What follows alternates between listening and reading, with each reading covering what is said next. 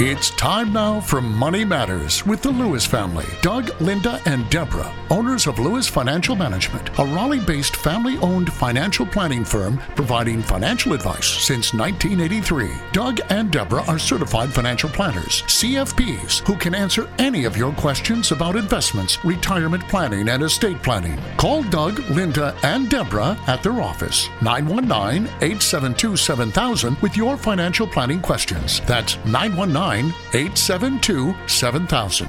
Now, here are Doug, Linda, and Deborah. Investments offered through SFA Inc. Investment advice through Lewis Financial Management. SFA Inc. and Lewis Financial Management are not related entities.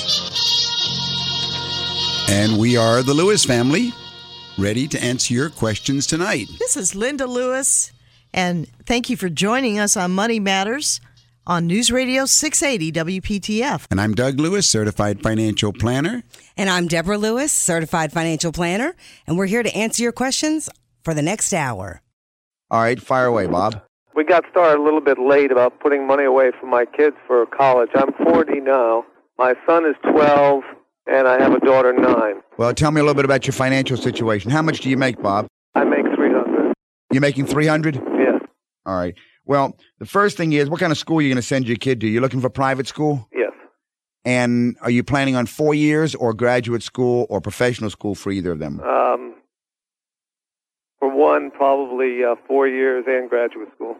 All right. Your 12 year old is your first one coming up. You've got six years. And I got about, I have about 12,000 in uh, stocks for both of them right now.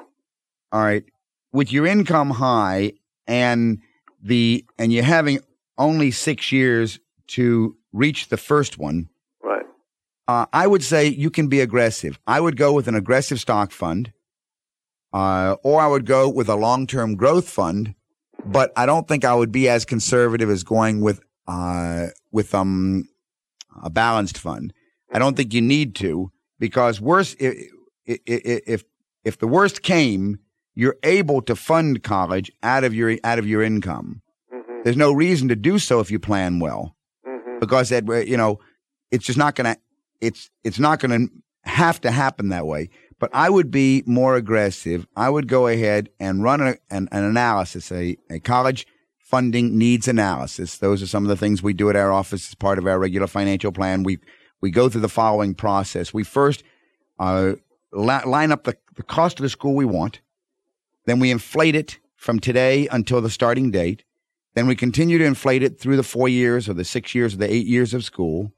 Then we get our total need. Then we back down to how much needs to be put into a funding vehicle today to reach that amount so that it, the numbers meet. And then we use two assumptions, whether we're going to use the, the, the two assumptions on what we need to put it into would be whether we're going into basically equity portfolios or debt portfolios you have to be in something liquid. And I would go ahead and pick the equity funds because over, if not a five year period, for sure, over a 10 year period, they will well exceed uh, the, the, um, the bond funds. I would look for a family of funds. And once we get the number, we can find out how much needs to go in on a regular monthly basis to make sure that you reach that amount. Uh, no load funds or Well, I don't think you need to worry about no load or load. What you need to worry about is the management style. The load has nothing to do with the manager style. Are you talking about the uh, healthcare funds as Well- far as aggressive funds? Well, if you're in a family, if you're in a good family, yes. hmm Uh, the the key there is to go into a family. Excuse me. I'm having trouble hearing you. That's all right. Well, the good thing to do is to go into a family of funds where you can move your money without having commission charges or fees applied to it.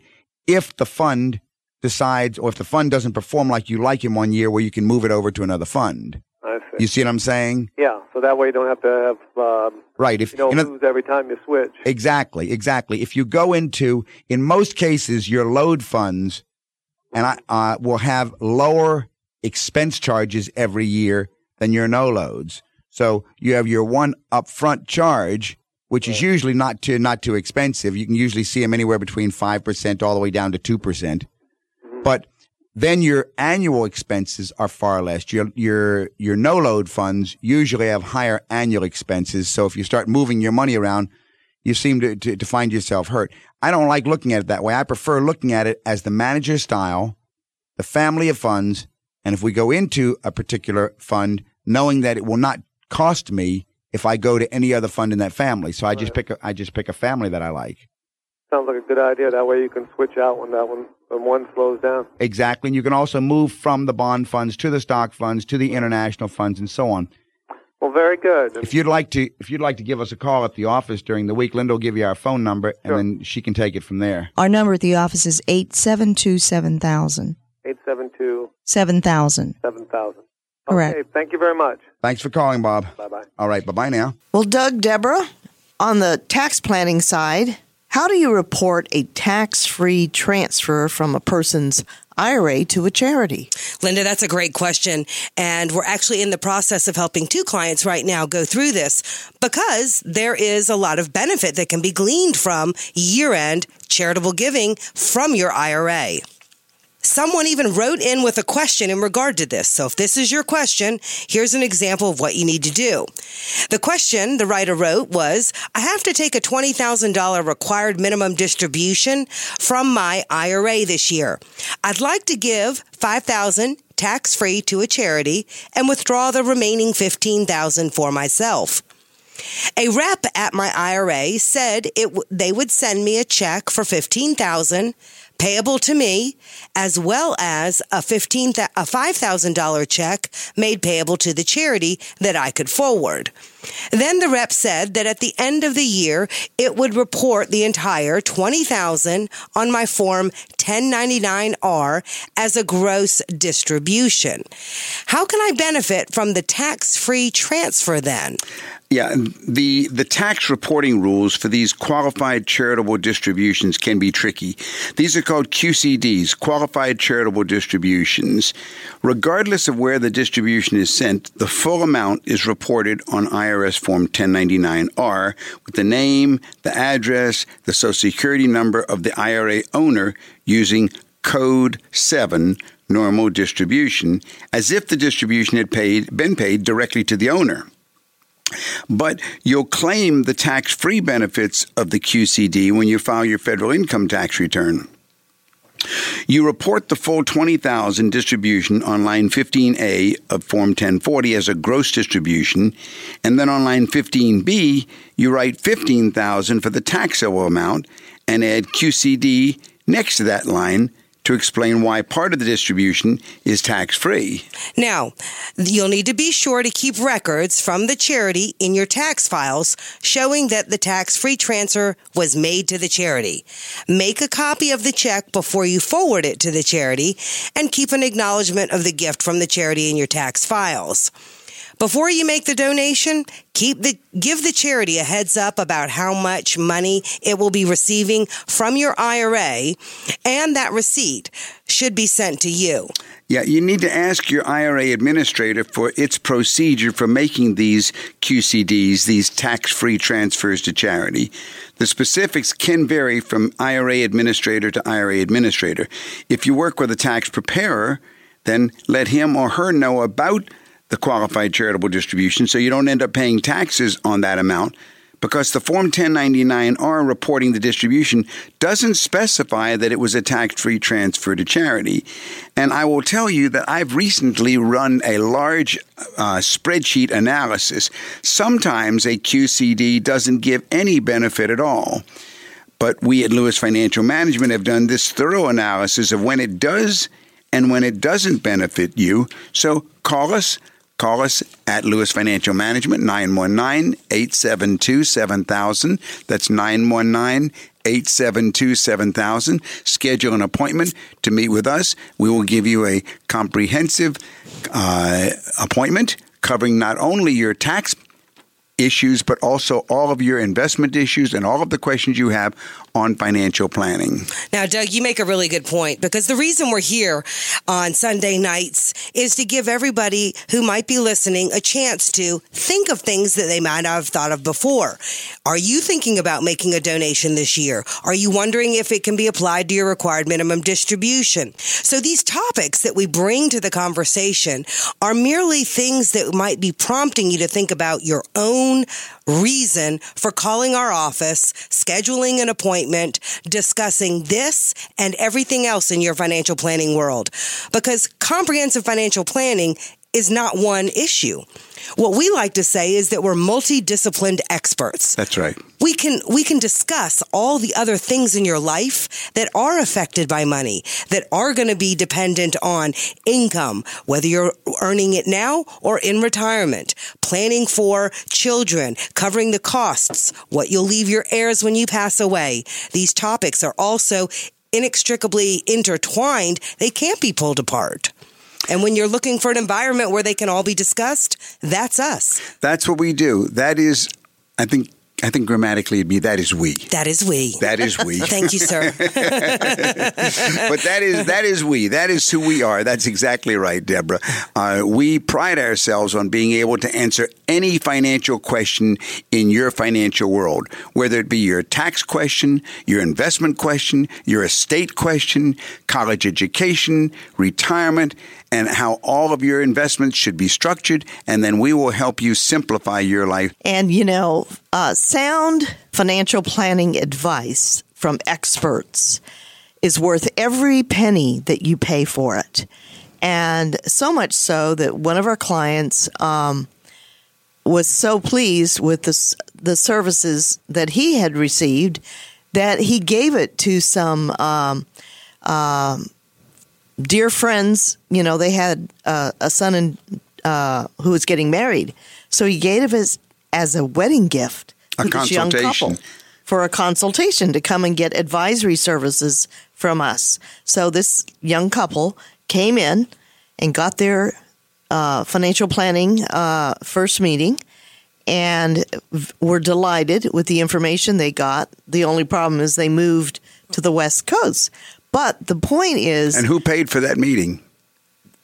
one of our clients, he paid for this young couple's financial planning. It was their wedding session. present, It was a wedding Wow. present. But the good news is that it prompted, you know, uh, well, it it gave them a foundation in their, you know, because they're in their twenties, and it gave them a solid foundation for the future in their situation for the young couple, the newlyweds. But what happened six months later? this young man's mother and father came in for financial planning advice. And you may have questions about your situation that you still have, that you think about every day, every week, every month. So call us at Lewis Financial Management. Set up a face to face appointment. If you need a second opinion about your situation, or you're ready, or you're going to retire, whatever the situation may be, maybe you've inherited money, call us at Lewis Financial Management.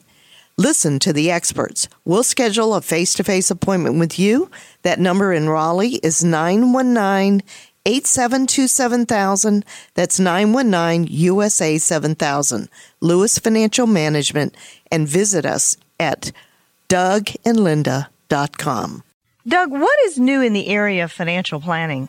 Quite frankly, Linda, it seems like investors are flocking to find financial planners to give them advice. We're noticing that, that people are wanting to get some answers. They want to know what they need to do so that they can reach their goals, right? Right, right. And with this search for people to help them uh, comes how do you find the financial planner? Yes. How does one find a qualified financial planner? Well, you know, there's one drawback. Financial planners aren't tightly regulated in the industry, right? How do you find a good one? Because anybody can put up a sign offering financial planning services. Yes, indeed. And they come from all over the industry, right? Yeah, there's thing- anywhere from stockbrokers to insurance people. Yeah, there's there's things to watch out for because of that. There's things like fraud. There's a big confusion that's that's that's floating around out there because some planners are called fee only planners and they charge an hourly fee or charge a percentage of a client's assets each year. These planners tend to go ahead and recommend no load funds. And other planners make their money from commissions on load funds and other products that they sell.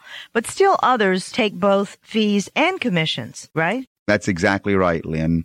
Now, the regulators from state to state tend to be very wary of so-called commission-only planners Matter of fact, it's very difficult for a consumer to know if he's dealing with a planner or a salesman when he's working on a straight commission basis. And and people do need to be wary of that because there are individuals that are getting the designation of certified financial planner in the guise of selling something, right, Doug? Right.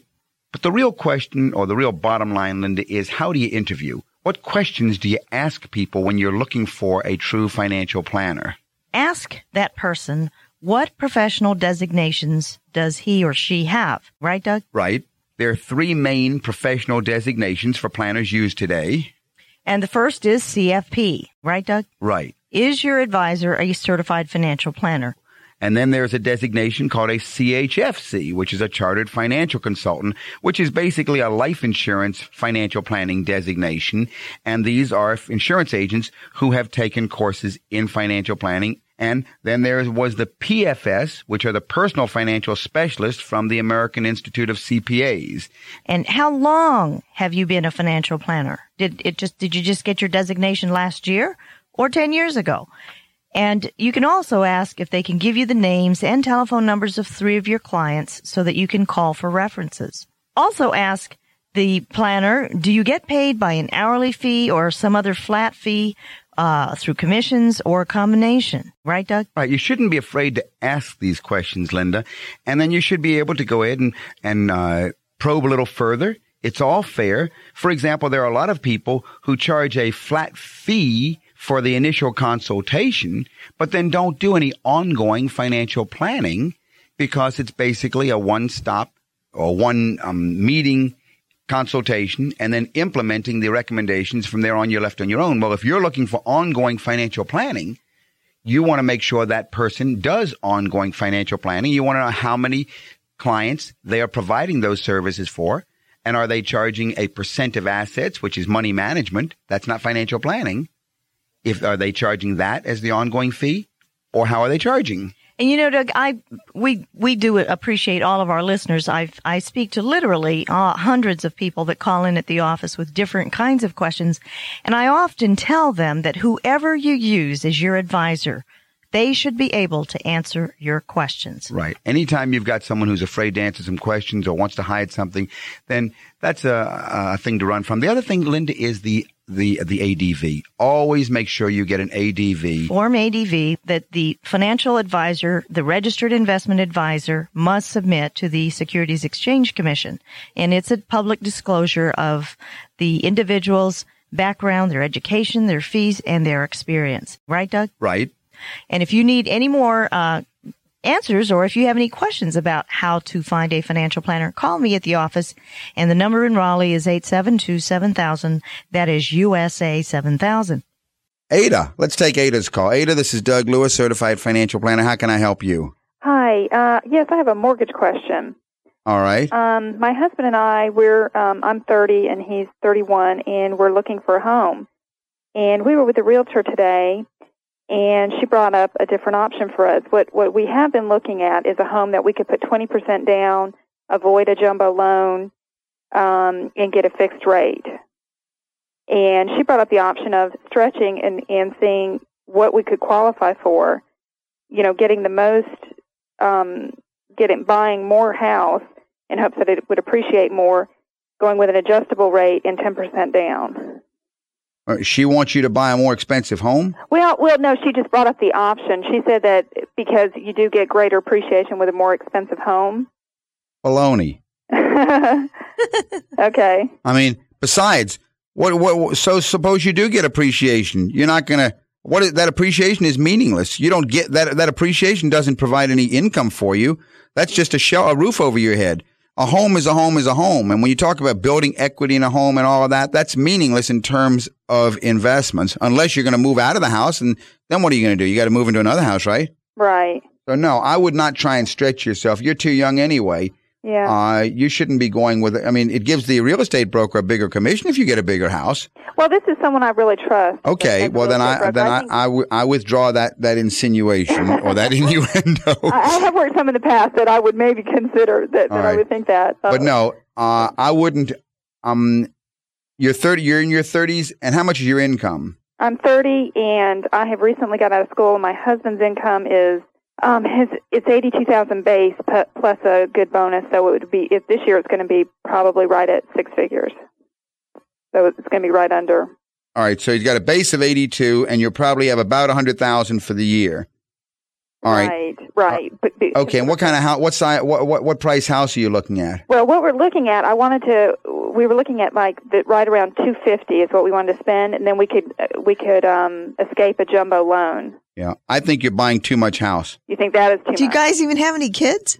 Oh, we're going to start in about a year. No way. I wouldn't I w- I wouldn't have anybody in their 30s buying a $250,000 home with only a $100,000 $82,000 income. You're putting yourself out on a limb where you're going to have some trouble. See, the problem, Mm-hmm. Ada, is when you get in that house, you're going to have to fill it. And you don't want to overextend yourself Well, we- with Yeah, and a large mortgage payment. Because then you want to be able to fill it and still still take vacations and gift to each Right. other, I, etc. th- I think you I think Have you're pu- I think you're pushing yourself. I'd go back to how much you're investing in your investment portfolio for your future children, for your retirement. But I think you're I think you're moving too fast, too soon. Okay. okay, so uh, I know. Okay, because I was getting scared. Anything, I mean, two fifty sounds like a lot to me. Yep. So I thought anything over that was No, really gonna be no, two fifty sounds like a lot to me. You know, we didn't mean to burst your bubble here. right. Okay, so now you guys are pulling me down the other end. So you think? I'd, I, yeah, I'd knock about a hundred thousand off of the house maybe, and then come bring your loans down. And I'd be looking at a far, a far less expensive home with a lower mortgage payment. Just the two of you, you know. but but we will have children, and we do expect to be settled here finally. We've Uh-huh. moved around quite a bit, and we think we will be here. Well, if so, then you've got good reason to think that you can start with a smaller house, and the appreciation you're talking about that's going to happen will move into the next house. But if he's making eighty-two thousand, uh, then get a few years under your belt before you jump up that high.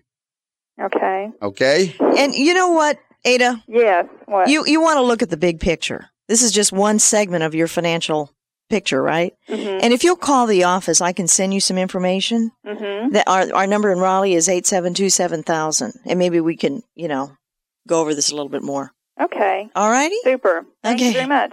Thanks for calling. Well, Doug, what's new in the area of retirement planning? I think a lot of people are wondering when they should start saving for retirement. Right. And, you know, people also wonder what about investment risk? in light of retirement planning. Exactly. I see what you're saying. Well, the longer you have to retire, Linda, generally, the longer between now and retirement, generally, the more risk you can afford to take to achieve a higher return. Now, that means a greater investment in things like stock mutual funds, which traditionally have outperformed over time more conservative investments like CDs.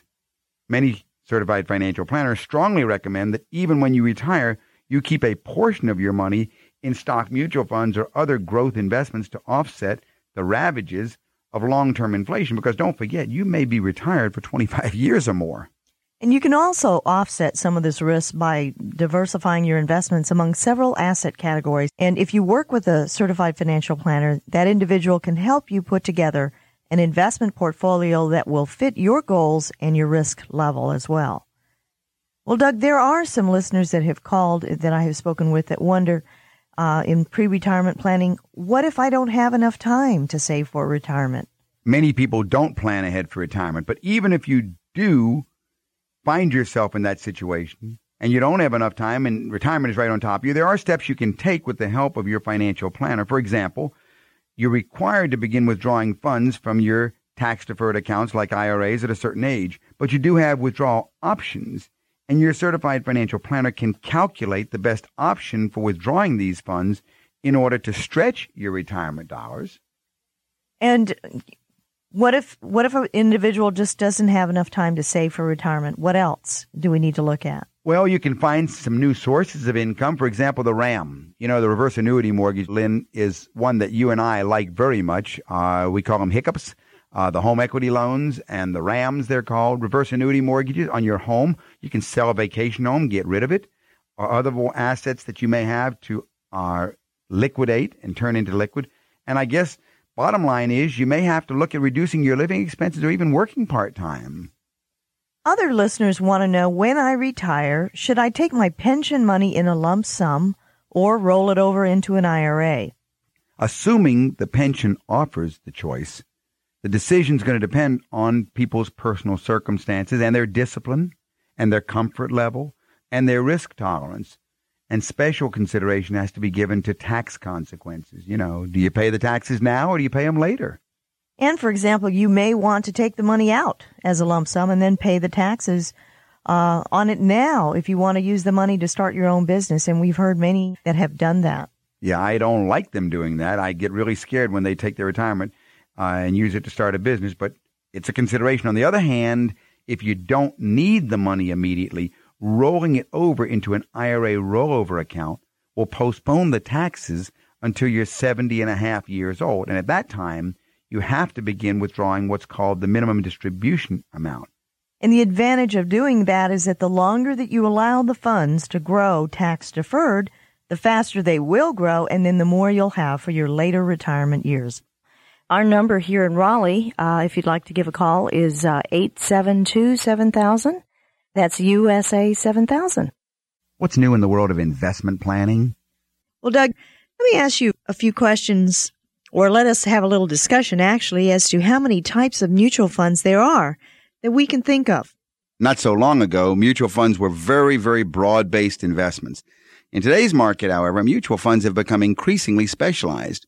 Some investing exclusively in very narrow sectors of the market, others very broad. With all that variety to choose from, there's bound to be a fund that meets everybody's requirements. But let's look at the ones that we can think of first, right off the bat. Well, the first one that I can think of is the aggressive growth funds. These aggressive growth funds trade security for maximum capital gains, and they typically invest in the common stock of new emerging companies and industries and in out of favor companies and industries. So the aggressive growth funds distribute little or no income, and they have a high potential, very high potential for appreciation. And actually, Doug, these funds are normally quite risky, aren't they? They really are.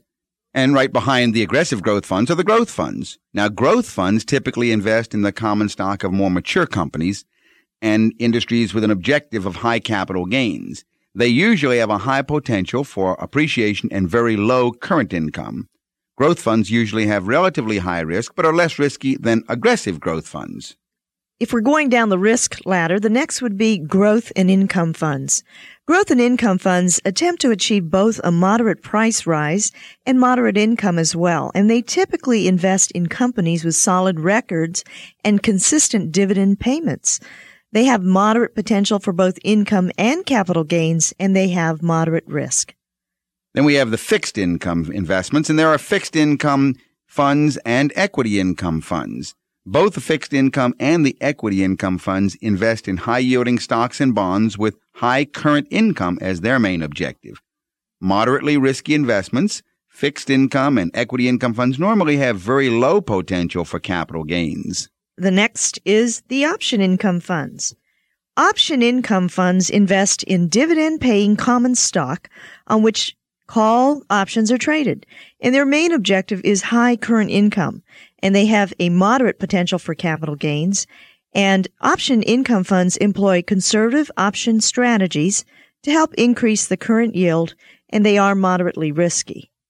There are also, Linda, balanced funds. Balanced funds are neither stock funds, nor bond funds, nor option funds. They're a mixture of bonds and common stocks, and their primary objective are current income, long term growth, and safety.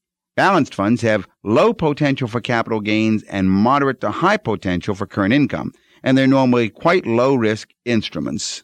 Another type of fund popular these days are municipal bond funds. And in some cases, the income from a municipal bond fund is completely free of both federal and state income taxes. They achieve this by investing exclusively in municipal bonds from within a single state. North Carolina has some muni bonds, right? Yes, they do. And municipal bond funds couple moderate to high current income with moderate safety. They normally offer only slight potential for capital gains. And of course, we have the sector funds, the European stock funds, and all of the different specialty funds, the junk bond funds, the government bond funds, the international bond funds, and so on. But the world of mutual funds is a wonderful place for the investor to begin. If you'd like some further information, I'll be happy to send you some if you'll call the office at 872 7000, and then we can give you some more detailed assistance. Well, Doug, what's new in the world of estate planning? Well, in the area of estate planning, Linda, I don't know if you noticed very much, but in the local paper, I saw the probate section and I made a quick copy of it and, and listen to this sort of thing. You know, so and so and so and so just died. Their estate was valued at two point blank blank blank million dollars. Beneficiaries are so and so the wife, so and so the children. Uh, insurance was valued at $1.2 million payable to the estate. Insurance valued at 60, et cetera, et cetera, is payable to the beneficiaries. What about that? Yeah, that is really kind of frightening, isn't it? There's another one that I think I saw. So and so died in Wake County, uh, estate valued at blank, blank, blank, uh, and insurance valued at several hundred thousand dollars payable to the estate. Yeah, what do you think when you read all those? Well, it did concern me because essentially what's happening is that, that all of this is filed. These are estates that are filed in the Wake Superior Court, the clerk's office. Basically, this is exposing to the public. Is was that your first? I mean, my reaction was, "Golly, this must be tough." You know, in the moment of grief, to see or afterwards, after someone's passed away, to have the widow or have the children have everything just exposed right before the public. Well, Doug, is there a solution to this? Yeah, there is a solution. And in the area of estate planning, Linda, there is a vehicle called the Revocable Living Trust. Maybe you could define that. Well, a revocable living trust is a trust that's established while a person is alive. Every one of those people who had set up a revocable living trust before they had passed away, at death, nothing would have shown up in this probate section. Because what you do is you set up this revocable living trust and then you transfer your assets into this trust. Exactly how is the trust set up? You just have one created. You write up a document called a revocable living trust with a certified financial planner and an attorney. And this trust document now is an entity. And then you change the ownership of everything you own from what your personal ownership name is to this trust. And you are the trustee of this trust. So you're not doing anything really. You also reserve the right to revoke it, to change it. So tax wise, you're doing nothing. Okay, that's that was going to be my next question. Is there any uh, assistance tax wise? None at all. It's just as far as the ownership is concerned, right? Right. But you might ask, well, this is silly. Why are we doing this? The difference is that when a person dies, their probate estate is everything that's not in the name of that trust. So if you've put everything in the name of that trust, then your probate estate is nothing. So nothing shows up in the newspaper. So for confidentiality purposes, the revocable living trust is the vehicle. So if people just have a will, then they should ask their attorney or get some assistance as to whether this should be set up for them, right?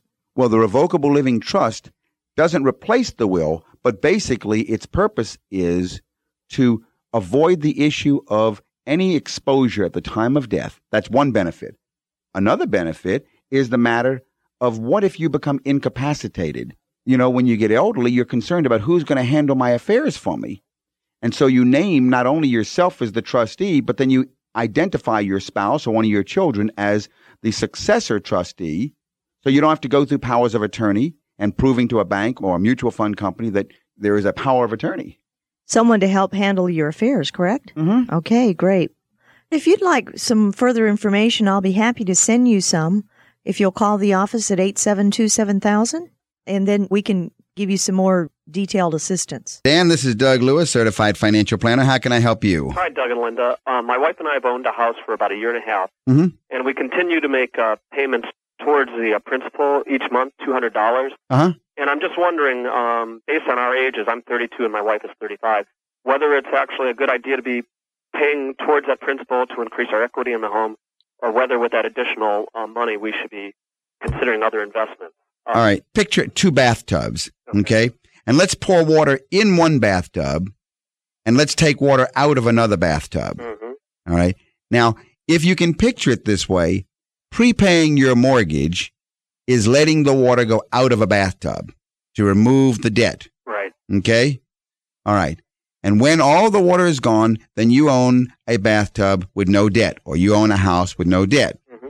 And that value of that house or that bathtub is called equity. And everybody talks about that you are gaining equity as you are prepaying your mortgage. Now, there are a couple of fallacies in that logic, but just hold that one thought in your head for the moment. You with me? Yep, sure. All right. Now go to the other side, and now let's go ahead and start pouring water into the second bathtub. hmm If I have, as I do in most bathtubs, two spigots, can I adjust the flow of water coming into that bathtub? Probably can't adjust the. Sure. I can I can turn on one spigot and it goes so much. I can turn on another spigot, it goes and so forth and so on. Right. All right. In other words, I have a I have I have flexibility on the money on the on the flow coming in. That second bathtub is like investing your monthly prepayment that you were sending to prepay the mortgage Right. into an investment plan. And if we say, well, if I know exactly how fast the water's running out of the first bathtub, Right. that is the rate of return on the so-called equity or on my money that I'm making. And you can, you can actually compute how much that is. If you're paying 7% mortgage and you're prepaying it, then you're making 7% a year. You see what I'm saying? hmm All right. On the other hand, when you're putting money into a mutual fund, an investment plan, almost always, I will guarantee you any analysis I've ever run, the buildup in the, in the investments will far, far exceed the amount of equity reduction on the other. Okay. And, you know, there are some people who it might uh, fit uh, their living situation. Let's say that if they don't have a financial cushion or they're right near retirement and they haven't saved as much as they'd hoped to. And before retirement, they want to add to their liquid savings. Uh, uh, there's some cases like that.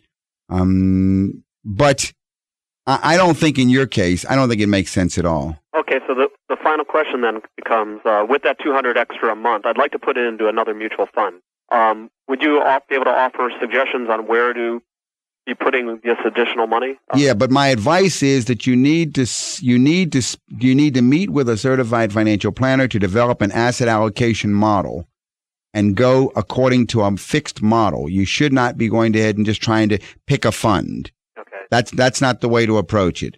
Uh, the the that just over the long term, it's as it's it's similar. Just picking funds is similar to just throwing darts at the at, at a dartboard playing the stock market. Mhm. The way to do it is to go ahead and use a model, find out where you want to get to, find out how much we need to achieve to achieve financial independence within your time frames, back down and find out how much should be invested according to a monthly basis to reach that, and then stick with that discipline. Okay. Very good. I Yeah, and I commend you because, you know, you're young and, you know, you have probably stable income and you're accumulating, but are, is it in the right place? And as Doug said, you want to, when you go to invest, you want it to be in line with what your goals and your objectives and your needs are so that you're planning not only for the current need, but future need as well. Uh, no, I appreciate it, and I think we have to go back and do some homework on getting a asset alloc- a better asset allocation model. And, you know, if you'd like more information, um, you can call me at the office. okay. That number to call in Raleigh is eight seven two seven thousand. Okay. That's USA 7000. And thanks for calling. Thank you. Well, Doug, here's a question that Stan had about stocks. What are the advantages and disadvantages of investing in preferred stock? Well, Lynn, as the name implies, preferred stockholders often receive better treatment than common stockholders. Preferred stock usually pays a higher dividend than common stock pays. However, preferred stock pays a fixed dividend. Dividends on common stock can float. The company also pays its dividend to preferred stockholders before it pays common stockholders. And most importantly, preferred stockholders stand a better chance of getting some cash if the company fails or goes bankrupt and liquidates its proceeds to creditors and investors. And here's another question that has to do with IRAs. How often can one change the IRA custodian? Well, Lynn, it depends on how you do it. Once a year, you can call your current IRA custodian and ask for a check, and then send that cash on to another IRA custodian within 60 days. There's no limit on how often that you can have one custodian transfer your account directly to another IRA custodian. The trustee to trustee transfers can be without limit. So that means don't let them give you the check, right? Let it pass from custodian to custodian. Right, and that's typically the way you should do it. Send do a trustee to trustee transfer. You can do as many of those in a year. The IRS does not limit those types of transfers. If you're retiring or have been terminated and you've got a pension, a 401k, or some sort of large retirement plan at your company, you also can have that money sent to you. If you do, the employer must take out 20% and send that to the IRS. So basically, that's about a fifth of the money. Then, in addition to that, you've got to pay a 10% penalty on that money, on the entire amount. So, to avoid that penalty, you should make sure that you only do a trustee to trustee transfer. If you tell your employer that you're going to be setting up an IRA rollover and you want that 100,000 or 75,000 that you've accumulated through the years in your 401k plan, have that sent directly over to your new trustee, then there is no withholdings requirement and there is no 10% penalty, the same as on the IRAs. If you'd like further information, call us at 919 872 7000 or go to our website, dougandlinda.com. That's dougandlinda.com. So, Doug, that money that's withheld, let's say someone did, you know, have uh, the check given to them, and Uncle Sam's going to take out the 20%, correct? All right. When do you get that 20% back? Let's work the numbers and see. Let's say 100,000. All Let's right. say a guy's got $100,000 in his 401k plan Okay. and he retires and he says, "Send me the money and I'm going to do with it what I want and I'll probably open up an IRA." All right. His employer is going to hold out $20,000. He's going to get 80. Now, if he decides he wants to set up an IRA, then all he's got to send is 80,000. If he sends that 80,000 over, Uncle Sam is going to say that he was supposed to send over 100. So he's going to be shy $20,000 and they're going to tax him on that $20,000. And they're also going to charge him a 10% penalty on that $20,000. That's another $2,000. But he can file for a refund for the 20,000 that was withheld.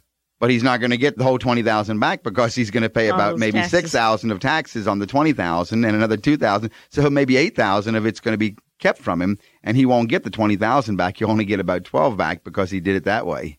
So he can eventually get it back just after, After, taxes have been taken out of it. Okay, so do the trustee to trustee transfer. yeah, don't take possession of it. Well, Jim had a question. He's 25 and he was thinking of a whole life insurance policy as an investment plan. Do you think this is a good idea, Doug? No, no, no, no, no, no. And why not? Life insurance is designed to protect your loved ones in case you die. Whole life policies give you protection, but you also build up the cash value of your policy as you pay the premium. The returns, though, probably won't be spectacular because commissions and fees that you're likely to pay, and because much of your money pays for coverage, not investments. However, your earnings will accumulate tax free until you withdraw them.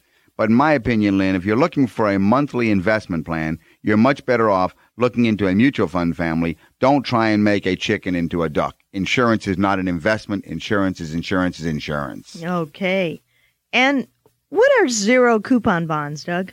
Well, these are bonds, Lynn, that pay no interest until they mature. You buy these bonds at a deep discount from their face value. The biggest advantage of zeros is that they reinvest your interest at the same rate for as long as 30 years. But the one big disadvantage is you've got to pay taxes on that interest just as though you received it each year. So you're better off putting zeros into a tax deferred account like an IRA. That way, you're not paying taxes on the accumulation as it builds up.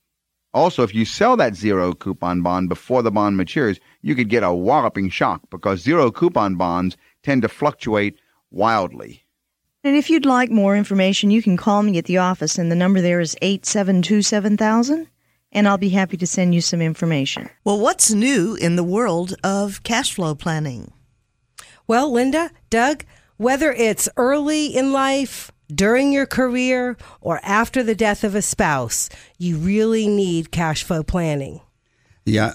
Actually, over my career, I've met with women who have lost their husbands, and because they were never really involved in the family finances, after her husband has passed away, she was overwhelmed. Now, I will say this as an aside women tend to deal with spousal loss much better than men. But unfortunately, I've had my share of meetings with both widows and widowers who have not managed to take control of their financial situation. And I guess we could touch on some money pitfalls to avoid if indeed you have lost your spouse.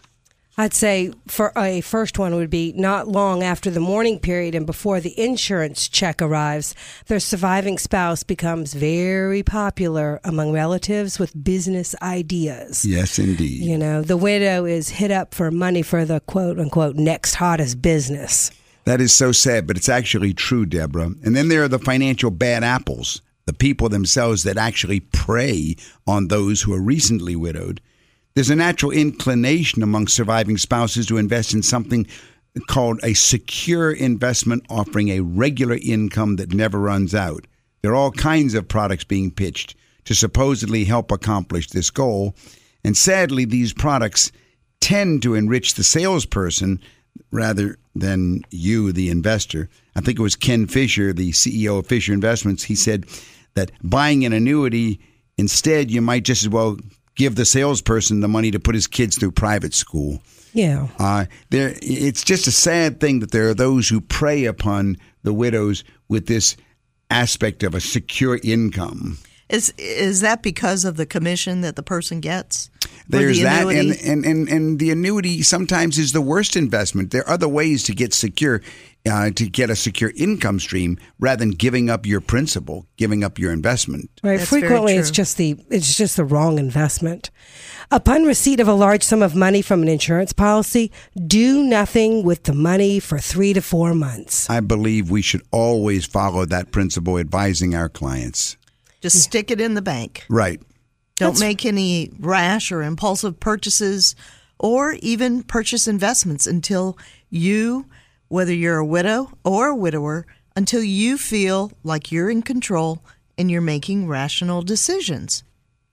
That's right. We've seen many instances where a surviving spouse receive, receives a large death benefit and then squanders it immediately, you know, by buying all these things that were quote unquote needed to be bought. Or they may even just give overly large gifts to the children to try and help them out. Nothing against helping children, but make sure you have enough for yourself first. Yeah, that's exactly right, Deborah. This is Deborah Lewis, certified financial planner at Lewis Financial Management. Our number at the office is 919-872-7000. Call me at 919-872-7000. Before making any investment or gifting decisions, it's important to figure out how much money is needed on a monthly basis. Wait a few months to try to determine how much money that you need to live on. And the reason to wait a while is that you may have all kinds of immediate expenses that are going to skew your budget and give you an inflated figure of what you need. And then after things calm down, then you can start to track those expenses. Of course, in our office, that's exactly what we do with our widows and our widowers. We start tracking those expenses. Break down the expenses, break them down to those which are monthly and those which are annual one timers. And once you've got all that organized, then write down all of your various sources of income your salary, your Social Security, any pension or rental income. And this means that once you know how much money enters into your bank account each month, you can create a budget that limits your spending of what goes out of the bank account to the amount that comes in. That's right. After defining cash flow needs, investment allocation decisions can be made. If income is less than expenses, the money can be invested to generate income to cover to cover to supplement the monthly shortfall. Conversely, if expenses are lower than current income, more growth can be allocated to the portfolio. You know, the death of a spouse is emotionally devastating, but you need to continue living your life. So, by avoiding certain traps and implementing these tips, you can start taking control of your financial situation, which to some degree will help enable the healing to begin. It's really true, isn't it, Doug? Isn't it, Deborah? It really is. You just got to slow it down, take an assessment, take a couple months to know what those monthly living expenses are. Where's the reoccurring monthly income coming from? What are the re- reoccurring monthly expenses going out? Matching that up, then you'll know what you need. And we are the Lewis family. We're here to help you in any situation that you have. Remember, you can also go to our website, dougandlinda.com. That's dougandlinda.com. In addition, we'd like to remind all of our listeners that those who call the office for appointments this coming week will receive a free book. We will either give you a book called The Wealthy Barber or one called Simple Wealth, Inevitable Wealth, or one called Middle Class Millionaire. We have been enjoying giving these books to clients who came in in recent weeks, and we always want to remind our listeners that your money matters because your financial future is at stake. Well, Doug, what's new in the world of investment planning? Investment planning, Linda, well, you know, I think there are certain fundamentals that we need to remember in financial planning with regard to investments that people uh, sometimes have to come back to those basic fundamentals. And I would say, don't forget to remember the fundamentals because while we realize intellectually that we must assume greater risk in order to achieve higher returns, emotionally, it's often difficult to continue investing in a stock market whose future direction is unclear. Yes, I agree. And understanding basic concepts and the impact that they can have on risk reduction can make these decisions less emotionally trying, right? That's right, Lynn. So the first fundamental is invest for the long term. In other words, make sure you're comfortable with the role of the investments in your portfolio and are prepared to invest for at least five years. So you're saying the first fundamental is invest for the long term. First thing, that's right, Linda. Invest for the long term. Don't try and be a market timer. Fear of investing right before a bear market, for example, often prevents people from investing at all. But that shouldn't be the issue. Invest for the long term. That's the first fundamental to always come back to. Now, the second fundamental is diversify by placing your money in more than one investment category, such as bond funds, stock funds, real estate, etc. But diversify, diversify, diversify. Stay in more than one investment category. So the second fundamental is diversify. Right. Don't put all your eggs in one basket. Make Exactly. sure you diversify. Exactly. And fundamental number three, Linda, I would say is use dollar cost averaging to gradually invest in the stock market. Dollar cost averaging involves investing a certain sum of money in set amounts at regular intervals, and this spreads your purchases over a period of time, protecting you from making a major purchase when prices are high. And since you're investing a set amount of money, you'll always purchase more shares when prices are lower and fewer shares when prices are higher. Now, that's what we call a pay yourself first plan, Linda, where you set it up automatically.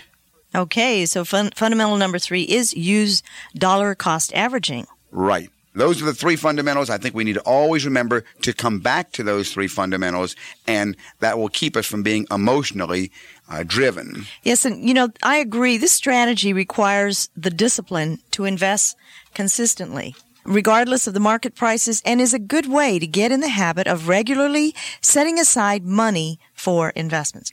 Seek competent financial advice, and if you have any financial questions, call me at 872 7000. That's 872 7000.